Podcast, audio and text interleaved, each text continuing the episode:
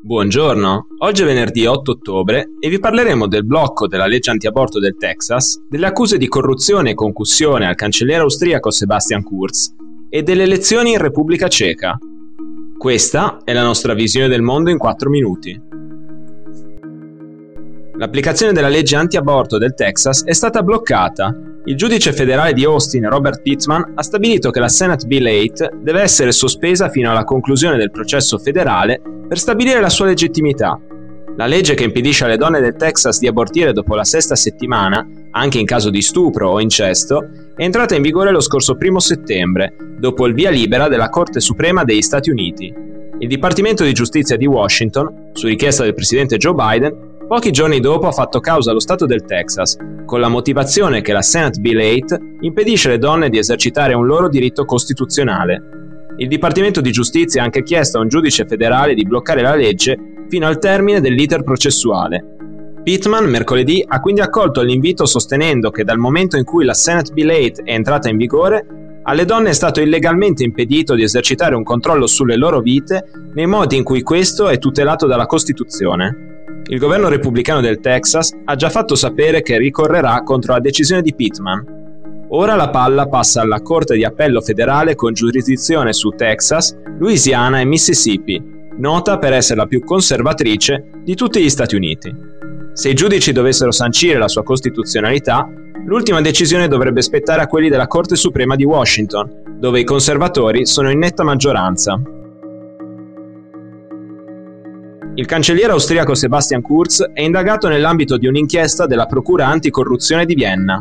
Dopo le perquisizioni di mercoledì nella sede del Partito Popolare Austriaco, nelle abitazioni di alcuni dei suoi collaboratori più stretti e in due ministeri, i giudici hanno notificato l'accusa di corruzione, concussione e peculato a Kurz e ad altre nove persone, il sospetto dei procuratori che coordinano le indagini è che 1,2 milioni di euro di fondi del Ministero delle Finanze di Vienna siano stati versati attraverso un sistema di false fatturazioni al quotidiano Österreich di Wolfgang Fellner.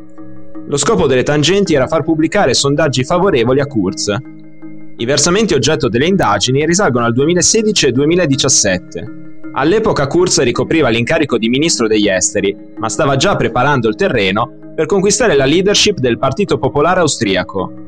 Le recenti rivelazioni rischiano ora di mettere in crisi la tenuta del governo di coalizione tra i popolari di Kurz e i Verdi. Già nel maggio 2019 il precedente esecutivo guidato da Kurz è caduto dopo un'accusa per falsa testimonianza rivolta al cancelliere nell'ambito dell'Ibiza Gate, un'indagine su un giro di tangenti e finanziamenti che hanno travolto gli allora alleati di governo del partito di estrema destra Partito delle Libertà. Il cancelliere ha bollato le indagini come costruite con passaggi estrapolati di sms, poi messi in un contesto sbagliato per costruirci intorno accuse penali.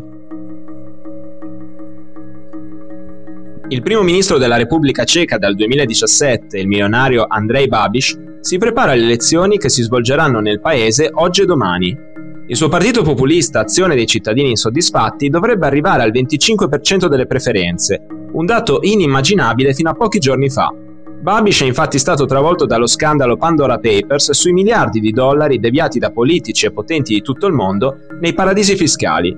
Anche se il milionario magnate dei media continua a difendere il suo patrimonio stimato in 4,4 miliardi di dollari come perfettamente legale, la polizia ceca ha iniziato nelle ultime ore a indagare sull'origine dei suoi introiti e sui numerosi conflitti di interesse e accuse di frode a suo carico.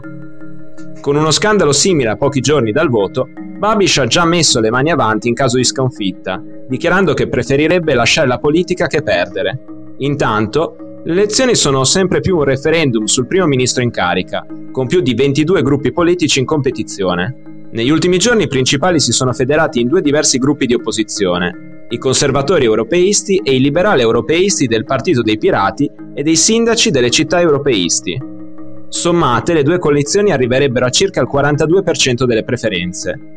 Proprio per questo il presidente della Repubblica Ceca Miloš Zeman, grande alleato politico di Babiš, ha già reso noto che affiderà il mandato per il prossimo esecutivo al primo partito e non alla prima coalizione. Per oggi è tutto, dalla redazione di The Vision a lunedì.